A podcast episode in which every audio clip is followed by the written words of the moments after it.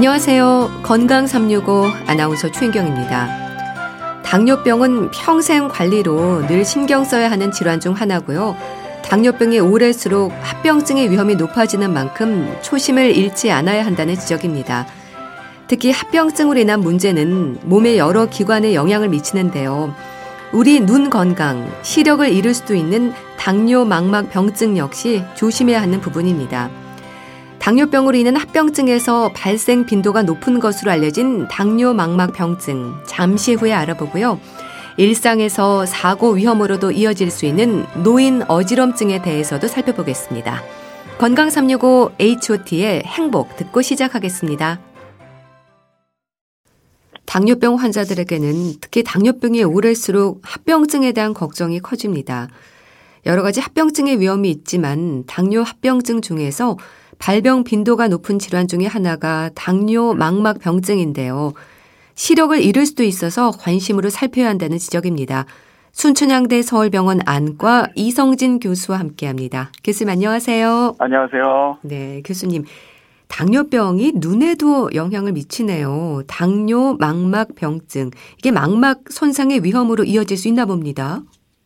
그렇죠. 우리나라에서뿐 아니고 어 우리나라보다 경제적으로 좀 어려운 나라들은 네.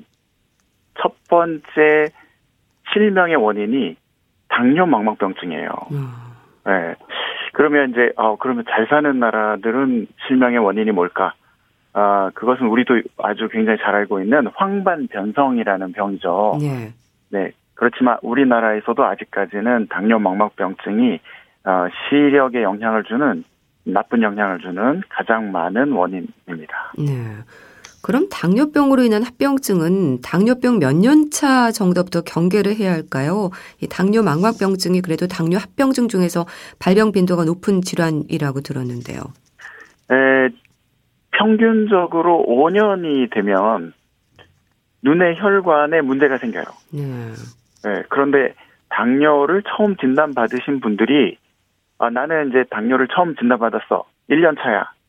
이렇게 생각하시면 좀 곤란한 부분이 있어요. 왜냐하면 이미 이전부터 오래 전부터 당뇨병이 진행이 돼서 그때 진단을 받은 거기 때문에 아. 그래서 5년 정도까지는 뭐 큰 문제가 없지만 그 이후에 문제가 생길 수가 있죠. 그래서 당뇨 진단을 받으신 분들은 꼭 눈 검사를 해보시는 것이 좋습니다. 네. 이 당뇨 망막 병증 구체적으로 어떤 상태를 말하는 겁니까? 어, 눈의 혈관이 망가지는 병이에요. 그러면 우리 눈에 어떤 혈관이 망가지는지가 좀 궁금하실 텐데, 예. 우리 눈을 카메라에 비유하면, 어, 필름에 해당되는 망막이라는 조직이 벽지처럼 발라져 있어요. 네. 이 망막이라는 필름 벽지에는 굉장히 많은 모세 혈관들이 예, 자리 잡고 있는데 이 미세한 혈관들이 얼마나 많냐면 우리 몸에서 심장 다음으로 많습니다. 아. 예. 그 다음이 뇌예요. 그러니까 미세한 혈관들이 단위 면적당 굉장히 많은 어쨌든 어 피가 흐르고 있고 네. 그것이 우리 눈 속에 이 보는 것을 담당하는 제일 중요한 부분 필름에 해당하는 이 망막을 먹여 살리고 있는데요. 네. 당뇨병이라는 거는 당이 높은 피가 흐르잖아요. 네. 이 당이 높은 피는 정상 혈 정상 피하고는 다르게 흐르면서 혈관을 계속 손상시켜요. 음. 그런데 모세 미세한 혈관, 모세혈관이나 이 미세한 혈관들은 한 겹이에요. 세포 네. 한 겹. 세포 한 겹이니까 계속 손상이 되면 구멍이 생기거나 터지거나 막히거나 하여튼 그런 문제로 인해서 결국에 피 공급이 중단이 되고 또 산소나 영양 공급이 멈추게 되고 그러면 망막이라는 이 필름의 기능이 떨어지게 되고 그러면서 시력이 저하되는 거죠. 음. 그러니까 당뇨병 환자들의 혈당 관리에 문제가 생기면서 망막 박리의 위험이 높아지는 거네요. 이 망막 박리는 이제 제일 마지막 단계예요. 음. 어떤 단계냐면 혈관이 점점 망가지면 산소나 영양 공급이 안 되잖아요. 예. 네, 그러면 눈 속에 망막이 죽을 수 있잖아요. 그런데 우리 몸에는 어떤 조직이 산소가 부족해지거나 하면 그거를 죽게 내버려 두지 절대 죽게 내버려 두지 않고 네. 새로운 혈관을 만들어서라도 그곳을 살리려는 반응이 있어요. 음. 그러면 우리 눈 속에도 예. 당뇨병이 점점 오래될수록 망막의 혈관들이 점점 망가질 거고 그러면 산소나 영양 공급이 잘 안 될 거고 그러면 그 부분이 죽잖아요. 그렇죠. 죽을 수 있잖아요. 그죠? 예. 그거를 막기 위해서 새로운 혈관들이 생겨요. 음. 우리가 이 혈관들을 신생 혈관 이렇게 얘기를 하는데요. 네. 이게 굉장히 좋은 뜻으로 생기는 혈관이긴 한데 눈 속에서는 별로 좋지가 않아요. 아, 그, 그 이유가 예, 그 이유가 이 신생 혈관은 그 구조가 굉장히 약하기도 하고 네. 그 망막 속으로 이렇게 정상적으로 자라지 못하고 망막 위에서 자라요. 음. 위에서 자라서 너무 쉽게 터질 수 있는데 이게 쉽게 터지면 눈 속이 너무 조그마니까 여기 피가 꽉 차면 안 보이겠죠. 그렇겠네요. 네. 그러다가 이제 이 혈관이 못 쓰게 되잖아요. 이제 터져가지고. 네. 그러면 혈관만 남는 거죠.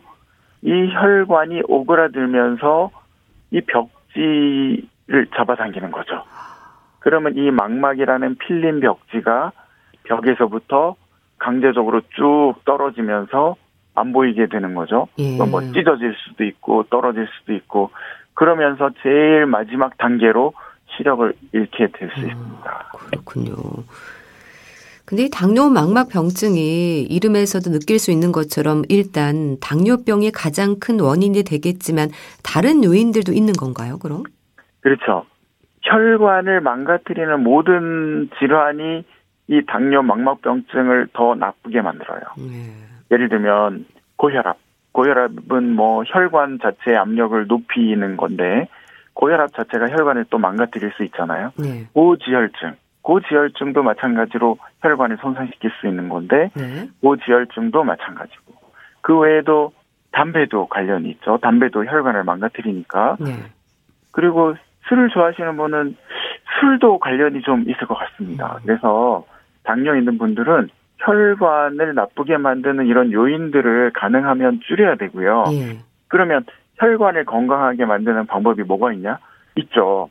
운동, 운동도 음. 있을 거고, 비타민이나 뭐 이런 영양소들이 풍부한 채소나 과일을 드시는 것도 도움이 될 수 있죠. 예. 그 중에서 운동은 정말 중요한 것 아. 같습니다. 그렇다면은 이 소아 당뇨병으로 얘기되는 일형 당뇨병도 있지 않습니까? 그렇죠. 이형 당뇨병과 비교할 때 일형 당뇨병의 경우에도 관리가 잘 안 되면 시간이 흐르면서 당뇨 망막 병증의 위험이 있을 수 있는 건가요? 그렇죠. 어 이게 결국에는 혈관 안에 당이 높은 비가 얼만큼 오랫동안 있느냐에 따라서 혈관이 망가지기 때문에 네. 저는 사실은 걱정이 일형이 더 그러니까 어렸을 때부터 당뇨병으로 고생하는 이런 분들이 훨씬 더 눈에 음. 관심을 가져야 된다고 생각합니다. 왜냐하면 네. 한 20년쯤 지나잖아요.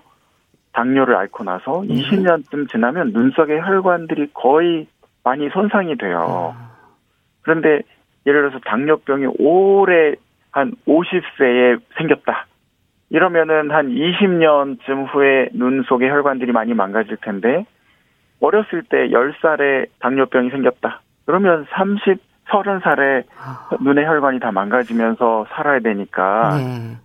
네, 일형이 훨씬 더 철저하게 당을 조절하시고 운동도 하시고 뭐 이런 것들을 해야 될 것 같습니다. 예.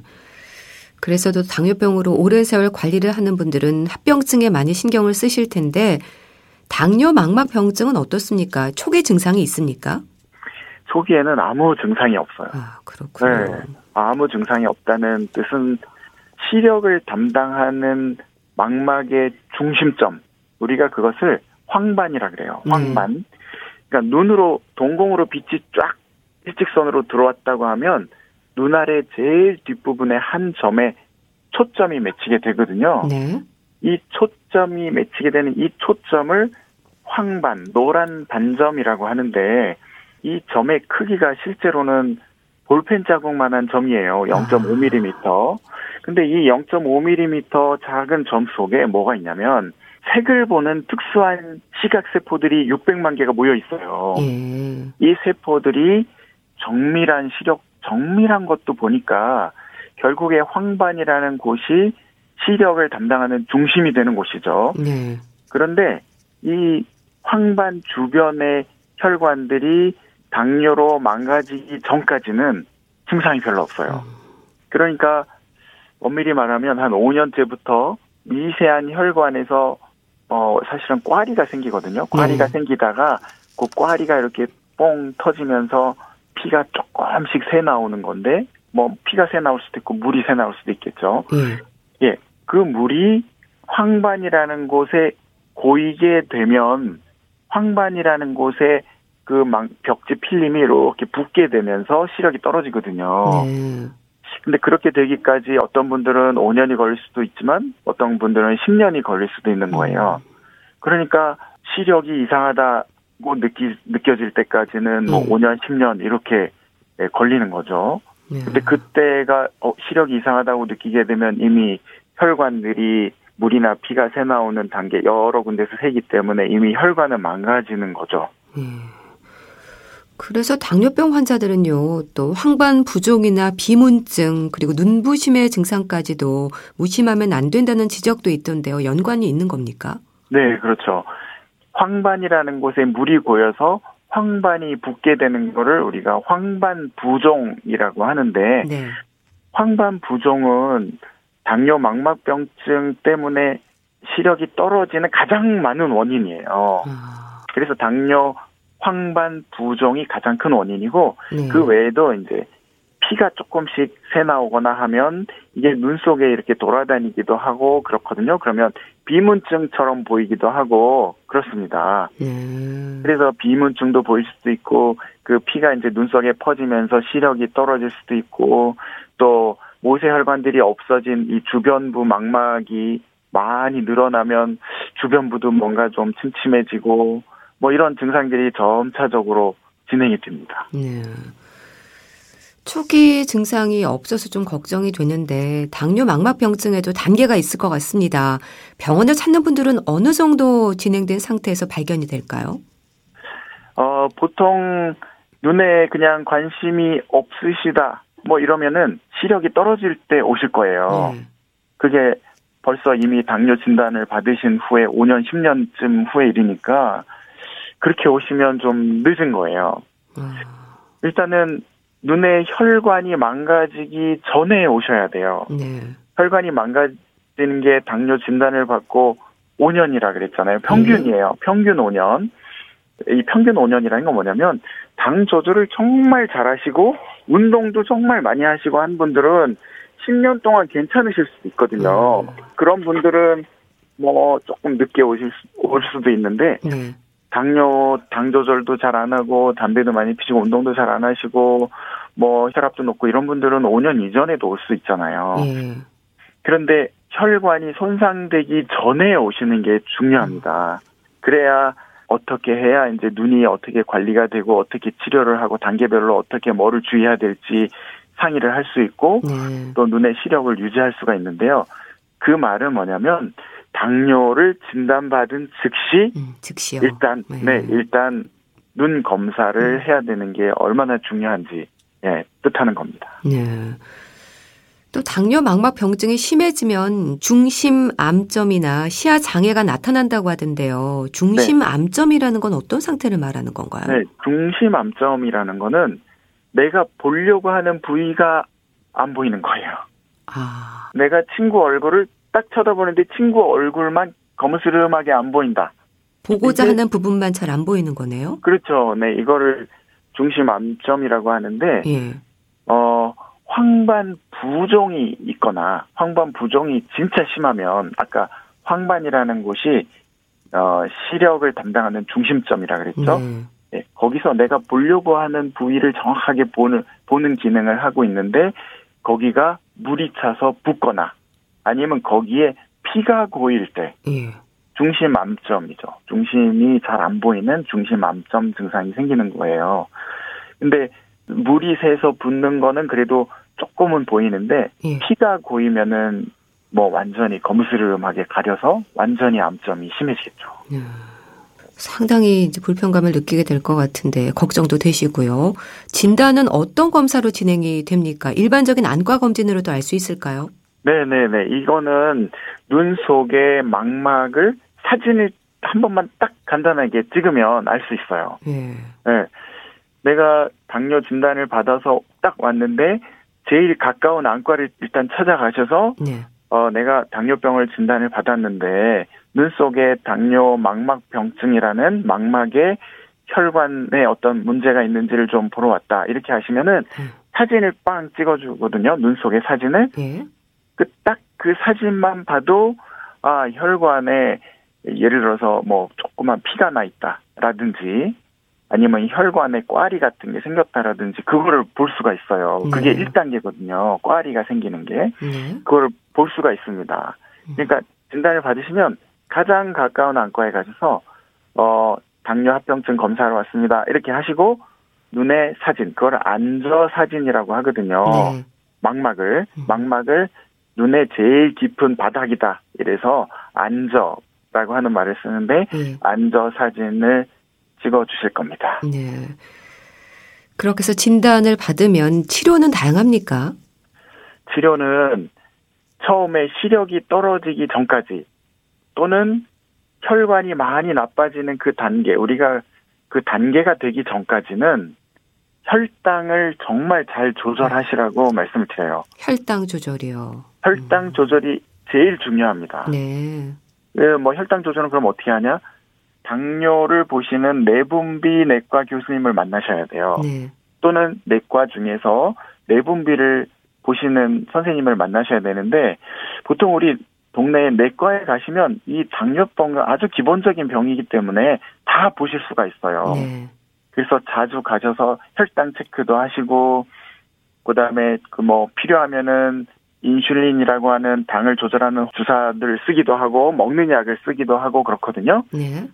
뭐 가장 초기에는 운동하시는 것도 굉장히 음. 중요하고요. 네. 그래서 운동도 정말 많이 하셔서 혈관을 튼튼하게 만들어 줘야 합니다. 네. 그리고 나서 눈 속에 이제 피가 나기 시작하고 뭐 이런 단계가 점점 진행이 돼서 진행이 되면 이제 어 거기에 단계에 맞춰서 눈 치료를 하거든요. 네. 예를 들어서 황반이 부었다. 황반 부종이 있으면 시력이 떨어지고 암점도 생기고 하잖아요. 네. 이때는 황반 주변의 혈관에서 물이나 피가 새 나오지 않도록 주사를 씁니다. 음. 주사를 눈 알 속에 줘요. 주사를요? 예. 네. 그렇게 하면 이 주사약이 그 혈관들이 새는 거를 좀 안정시켜서 황반이 붓는 거를 부은 거는 이제 좀씩 가라앉거든요. 네. 그래서 이 붓기가 가라앉을 때까지 정기적으로 주사를 주는 방법이 있고요. 눈 속에 혈관이 거의 다 많이 망가져서 어 조금 있으면 그 나쁜 신생 혈관이 나타나서 출혈이 될 위험이 생기기 그 전이라면은 네.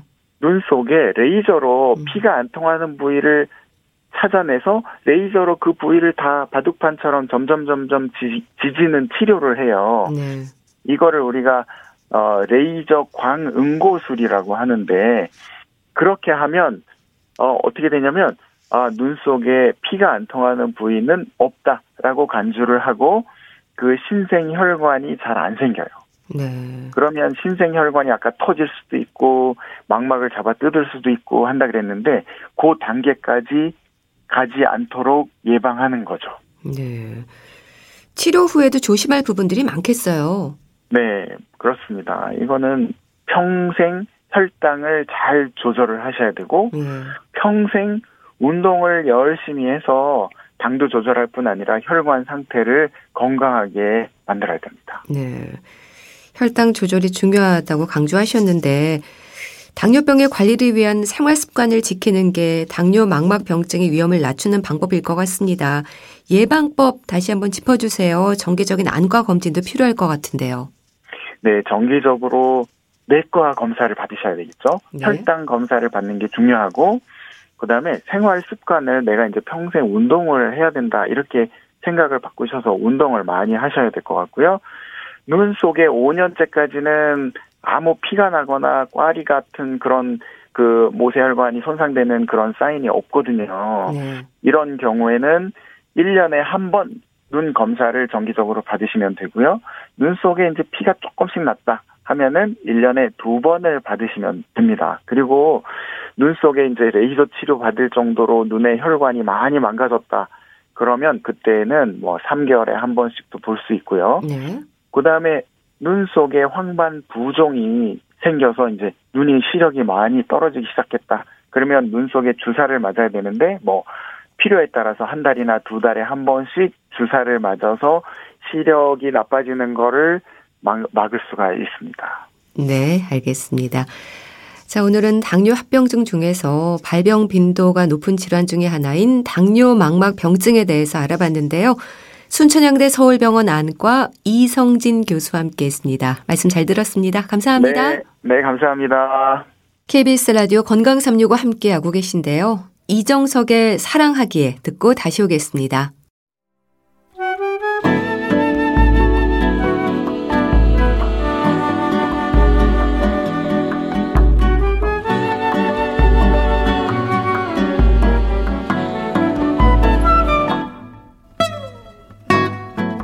건강한 하루의 시작.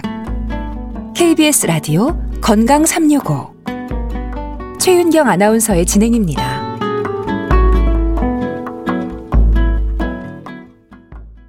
KBS 라디오 건강 365 함께하고 계십니다. 어지럽다는 말 특히 노인들은 자주 합니다. 휘청한다는 표현도 하시는데요. 많은 분들이 떠올리는 빈혈 때문일까요?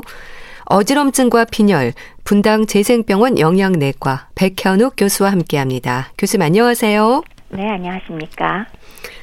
어르신들이 자주 하는 얘기 중에서 여름엔 땀이 많아서 그런지 기력도 없어지고 자주 어지럽다는 말을 하십니다. 외출이 부담스럽다고도 하시는데요. 이 노인들이 겪는 어지럼증은 흔한 증상인가요?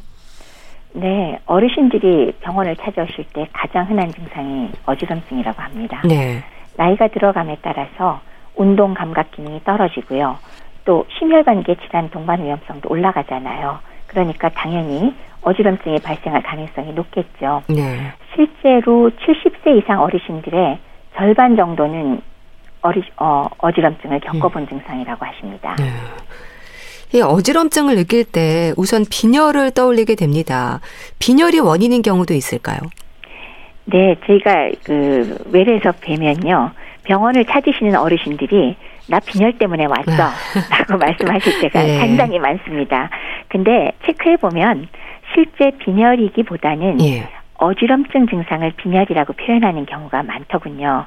물론 급성 빈혈은 어지럼증을 동반할 수는 있습니다. 그러나 어지럼증이 빈혈은 아닌 거죠. 네.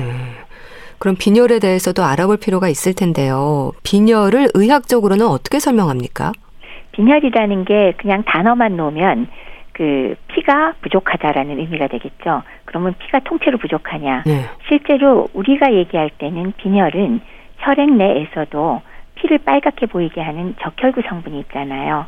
그 적혈구가 감소해서 결과적으로 적혈구가 하는 일 중에 가장 중요한 산소를 운반하는 능력 네. 이것이 떨어지는 것을 빈혈이라고 음. 이야기합니다. 그럼 적혈구가 감소하는 이유는 뭡니까? 가장 흔하게는 몸속 장기를 통해서 어딘가 피가 새어 나가는 경우가 아. 가장 흔합니다. 그것은 위장관에서 뭐 조금씩 조금씩 만성적으로 새는 경우도 있고요. 네. 아니면 다쳤거나 뭐 혈관이 이상인데 갑자기 터졌거나 여러 가지 원인으로 혈관이 크게 손상이 되면 피를 갑작스럽게 잃게 되겠죠. 그러면 혈압이 떨어지고 쇼크에 빠질 수도 있으니까요. 네. 이런 급작스러운 출혈로 인한 빈혈은 어지럼증을 동반할 수 있습니다. 음. 근데 빈혈에도 급성과 만성으로 구분이 된다고 들었습니다.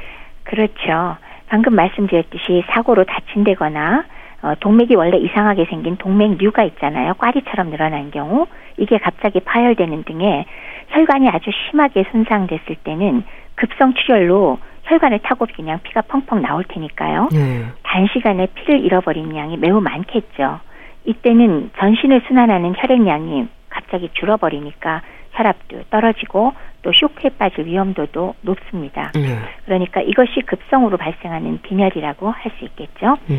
근데 그것에 비해서 위장관 점막이 헐었다. 그래서 조금씩 조금씩 새어 나간다거나 아니면 악성 종양이 있거나 혹은 골수에 질환이 있어서 피를 잘 못 만든다거나 네. 아니면 간 질환 같은 경우에 이러한 여러 가지 만성 질환으로 인한 빈혈은 서서히 발생하게 되는 것이 특성이 되겠습니다. 그래서 급성 대비 만성으로 발생하는 빈혈로 분류하게 되는데 네. 만성 빈혈이 동반됐을 때도 과연 주 증상이 어지럼증일까요? 아... 아닐 가능성이 크겠죠. 네. 빈혈 정도에 따라 다르긴 하지만 예. 만성 빈혈이 동반되면 어지럼증보다는 피로감이나 기운 없음, 쇠약감 그리고 쉽게 숨이 차는 경우가 대부분입니다. 아, 그렇군요. 그러면 많은 분들이 어지럼증을 경험할 때 우선 빈혈을 떠올리는 건 왜 그럴까요? 빈혈의 증상으로 어지럼증이 가장 흔해서가 아닐까 싶기도 한데 어떻습니까? 빈도로만 따지면 사실은 빈혈이 어지럼증을 이어지는 경우가 흔한 건 결코 아니거든요. 아. 근데 만약에 사고 등이나 아니면 다쳤거나 해서 예. 혈관 자체가 직접 손상을 크게 입으면 지혈이 되기까지 단시간에 혈액 소실이 큰데 이런 급성 출혈이 있을 때 피가 나면 우리 눈에 붉은색이 자극적이기도 네. 하고요. 네. 또 그러면서 뭐 혈압 떨어지면서 어지럽다고 쓰러지는 상황을 직접 경험하기도 음. 하면서 또는 매체 등을 통해서 보는 경우 많잖아요. 네. 그래서 어떤 의미에서는 단어의 의미가 약간 변질되지 않았을까 싶긴 합니다. 네. 즉 병원에 오셔서 어지럽다라는 증상을 나는 빈혈이 있어라고 표현하는 것처럼 말이죠. 네. 그래서 이건 단어의 그, 그 어감이 조금 바뀐 것 같고요. 실제로 빈혈의 빈도로만 본다면 만성이 더 많거든요. 그래서 앞서 말씀드렸듯이 만성 빈혈의 증상은 피로감이나 숨찬 증상이 우선이지 어지럼증은 네. 사실은 아닙니다. 음.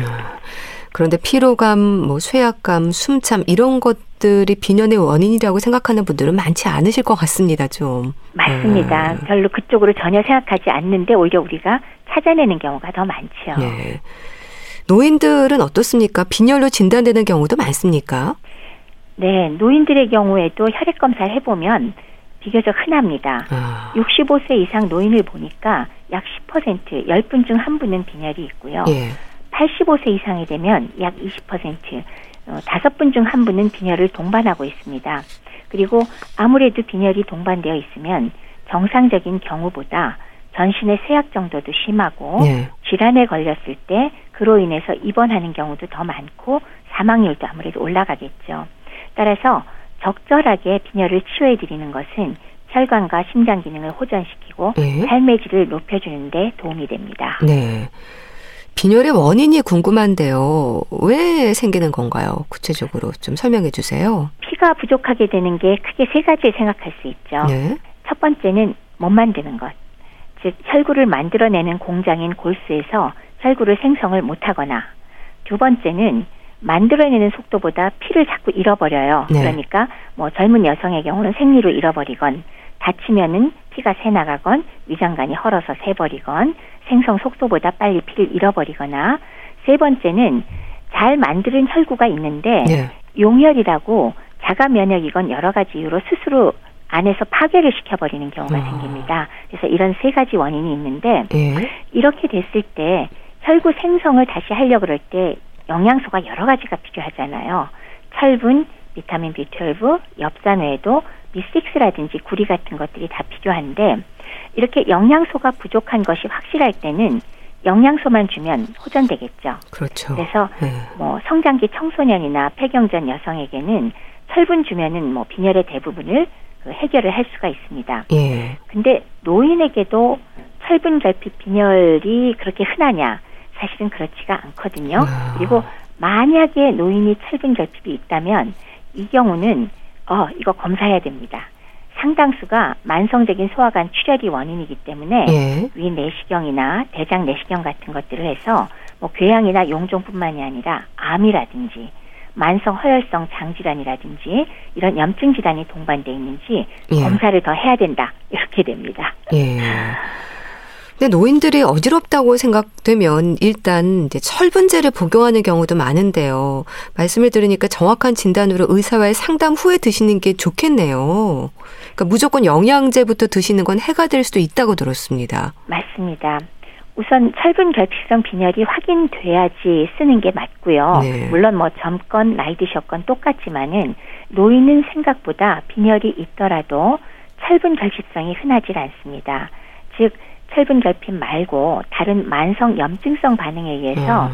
현미경 검사상 마치 철분 결핍성 빈혈하고 비슷한 모양으로 나오지만 실제 철분 양을 측정해 보면 정상이거나 오히려 많은 경우도 있죠. 네. 이런 경우에 오히려 철분제를 투여해도 호전되지 않는 것은 고사하고 과다 투여로 인해서 철분이 몸 안에 너무 많으면 네. 산화 스트레스를 거꾸로 유발하게 되거든요. 아. 그래서 염증 반응을 악화시키게 되기 때문에 심혈관계 질환이 악화될 수도 있고요. 예. 만성 신장 질환이 오히려 진행될 수도 있고 간의 축적이 많이 되면 간의 손상 위험도 있습니다. 그것뿐만이 아니라 대부분의 철분제는 위장 점막이 자극이 되기 때문에 복통이나 구역질을 음. 유발하게 되므로 네. 안 그래도 노인들이 식사량이 줄어들잖아요. 그렇죠. 근데 배도 아프고 구역질 나니까 네. 오히려 네. 밥을 못 먹게 돼서 영양 상태 거꾸로 더 악화시킬 수도 있으니까 무조건 철분제 투여는 절대로 하지 않으셨으면 좋겠습니다. 네. 그럼 노인들의 어지럼증은 어떤 부분들을 살피는 게 좋을까요?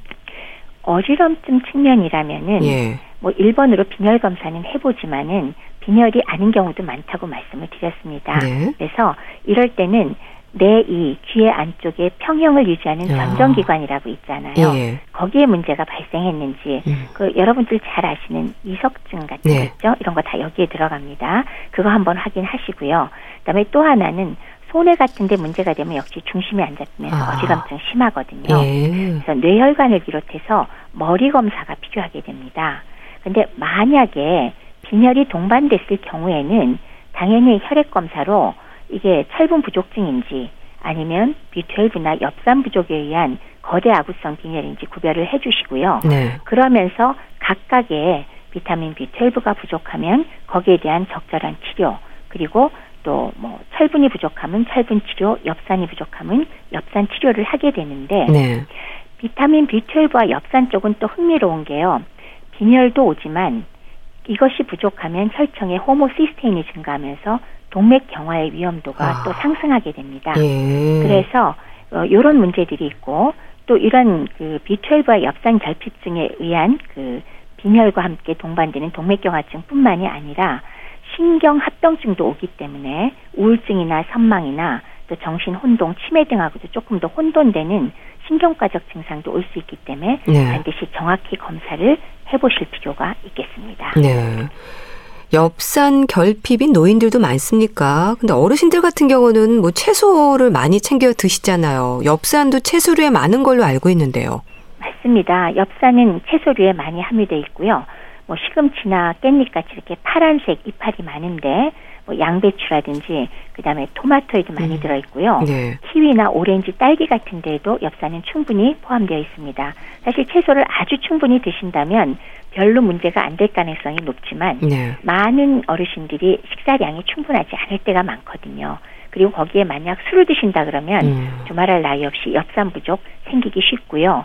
그래서 뭐 이것이 아주 심해지면은 앞서 말씀드렸듯이 호모시스테인이라는 성분이 혈청에서 올라가게 되면서 예. 동맥경화증을 또 유발하게 돼요. 네. 그래서 호모시스테인이 증가할 정도로 엽산이 부족하거나 비틀브가 부족하면 엽산의 보충을 어, 평소 필요량보다 조금 더 높은 하루 1mg 정도를 보충하시면 되겠습니다. 네. 비타민 B12는 어떻습니까? 음식으로는 어떤 식품들이 추천되나요? 비타민 B12는 재미있게도 비타민은 우리가 연상을 하면 보통 채소에 많이 들어있잖아요. 예. 근데 B12는 예외입니다. 아. 동물성 식품에만 있습니다. 식물성이 없습니다. 예. 그래서 완전한 채식주의자는 이거 비타민 B12 부족하게 되긴 매우 쉽습니다. 그래서 어디에 많이 들어있냐? 뭐 동물성이죠. 예. 간이 굉장히 많이 들어있어요. 음. 간을 포함한 동물 내장, 그 다음에 대합이나 굴, 가리비 같은 어패류, 예. 그 다음에 고기에도 꽤 들어있고요. 고등어, 멸치, 뭐 이런 데도 많이 들어있고요. 그 다음에 알, 계란, 이런 데 들어있고 우유와 유제품에 웬만큼 들어있습니다. 요점만 얘기하면 동물성 식품이다 라고 말씀을 드릴 수 있겠습니다. 네. 그런 만큼 노인들이 너무 채식만 고집했어도 안 되겠네요. 그러면요. 그리고 또 노인들은 어, 위축성 위험이 있기 때문에 네. 제대로 네. 드셔도 비타민 B12는 흡수 과정이 좀 복잡하거든요. 그래서 흡수가 원래 잘 안 되게 돼 있는데 채식만 하시면 B12에 문제가 될 가능성이 상당히 높습니다. 네. 근데 빈혈의 주 증상이 꼭 어지럼증뿐만이 아니라 피로감, 뭐 쇠약감도 온다고 했는데 피로를 늘 느끼는 분들 같은 경우도 이런 것들을 좀 챙겨 드셔야 되는 건가요? 어, 피로감의 원인이 빈혈이라면은 예. 확실히 좋겠죠. 그리고 빈혈인 걸 확인하고 드시는 것도 좋지만 음. 방금 말씀드린 것들 있지 않습니까? 육류, 적절한 육류, 네. 어패류, 그다음에 알, 계란, 우유, 유제품은요. 건강에 필수인 식품군에 들어가잖아요. 네. 그러니까 피하지 마시고 너무 채소만 드시지 말고 적절하게 몇 끼니마다 조금씩 드셔야 되는 식품입니다. 네. 종합 비타민제로 드시는 건 어떨까요? 종합 비타민제에도 하루 필요량이 웬만큼은 들어있습니다. 아주 많은 양은 아니기 예. 때문에 그렇기 때문에 도움이 됩니다. 종합 비타민제 드시는 것 도움 되고요. 네. 어, 기왕 드실 때는 비타민 B12까지 제대로 들어있는 것인지 한번 그 들어있는 종목을 좀 확인해 보시고 드시는 게 더 바람직하겠죠. 네. 근데 부족할 경우에 이제 보조제를 복용하는 것도 방법이 될 텐데요. 어느 정도 드셔야 될까요? 실제로 하루 비타민 B12의 필요량은 권장량은 2.4 마이크로그램이라고 별로 많지 않습니다. 예. 그러나 노인은 위축성 위험이 심하기 때문에 음. 실제로 흡수 장애가 있어서 부족할 경우가 많고요. 네. 여기에 대해서 위를 아예 절제했다거나 소장의 말단이 절제된 사람 혹은 췌장 기능이 매우 저하되어 있는 경우는 비타민 B12의 흡수가 정상적으로 식사를 하셔도 잘 안 됩니다. 네. 그래서 이런 경우에는 고용량인 1mg을 경구로 복용하거나 음. 이거 거의 500배 정도 됩니다. 네. 정량에 네. 아니면 한 달에 한 번 주사로 보충하는 방법도 나쁘지 않습니다. 예. 주사제라고 한다면 어떤 걸 말씀하시는 건가요? 그러니까 비타민 B12를 이야기합니다. 아, 그렇군요. 네. 그 어지럼증을 느낄 때 빈혈부터 떠올리지만 다른 원인들로 인한 어지럼증의 위험도 있다는 거 생각을 하시고 진단을 받아보는 게 좋을 텐데요. 지속적인 어지럼증이 있을 때 어떤 검사를 받아보는 게 좋을지도 좀 짚어주세요. 네. 병원 가시면 빈혈 여부는 비교적 간단한 혈액 검사로 1차 확인해서 뭐 맞다 아니다가 결정이 됩니다. 네. 그래서 빈혈이 아닌 경우가 더 많다고 말씀드렸어요. 음. 그럴 경우에 가장 흔한 것은 내위와 평형을 잡는 전정기관에 대한 검사, 네. 이석증 등 보통 이비인후과에서 하는 검사가 어지럼증으로 오는 분들의 거의 한 80%를 차지한다고 합니다. 예. 따라서 이 검사가 필요할 것이고요. 그럼에도 불구하고 연세가 높은 분들은 뇌혈관 질환으로 인해서 소뇌가 경색이 되거나 뇌경색 증상이 또 어지럼증을 유발할 수 있기 때문에 네. 어, 머리 검사가 반드시 필요합니다. 특히나 심장 질환, 심근경색, 뭐 부정맥 이런 것들이 있으면 뇌경색 가능성이 높아지니까 좀 더 주의하시는 게 필요하겠고요. 뿐만 아니라 어지럼증이 이런 기질적인 질환도 있지만은 예. 노인의 경우 복용약이 매우 많잖아요. 그렇죠. 그러면 약물 자체가 또 어지럼증을 일으키거나 기립성 저혈압 유발할 수 있어요. 그래서 약물로 인한 것도 염두에 두셔야 됩니다. 예. 특히나 노인의 경우 어지럼증이 낙상으로 이어지면 고관절 골절, 척추 압박 골절을 일으킬 수 있어서 아시는 것처럼 문제가 매우 커질 수 있으니까 어지럼증 발생하시면 주치와 상담하시고 정확한 원인 찾아서 조절하시도록 하시는 게 필요합니다. 네.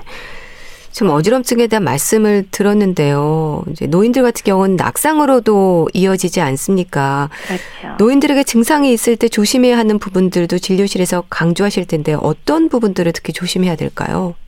그러니까 어지럼증의 우선 원인이 좀 더 중증 질환, 아까 뇌경색, 소뇌경색이라든지 전정기관 자체 문제가 있는 것들을 치료하는 것 우선 가장 중요하지만 네. 그거 외에 뭐 기립성 저혈압이라든지 음. 아니면 먹는 약물 문제라든지 이런 경우에 약을 다 한번 점검하면서 필수 불가결이 아니면 약을 좀 줄여보시는 것 굉장히 중요하고요. 네. 그 다음에 기립성 저혈압은 거기에 맞춰서 수분 섭취를 충분히 하시면서 앉았다 일어나거나 누웠다 일어날 때 좀 서서히 하고 안전한 곳에서 일어나고 손잡이를 잡고 움직이는 거 이런 것들을 조심하시고 그다음에 그거에다 더해서 어지럼증으로 낙상으로 이어지는 경우에 더해갖고 환경이 아. 걸리기 쉬운 문턱이 있다거나 예. 바닥이 미끄럽다거나 미끄러운 양말을 신고 있다거나 예. 이런 것들에 대한 환경적인 측면도 염두에 두셔서 노인들의 경우는 한번 넘어지면 골절이 이어지면은 정말 생명까지 위험해지잖아요.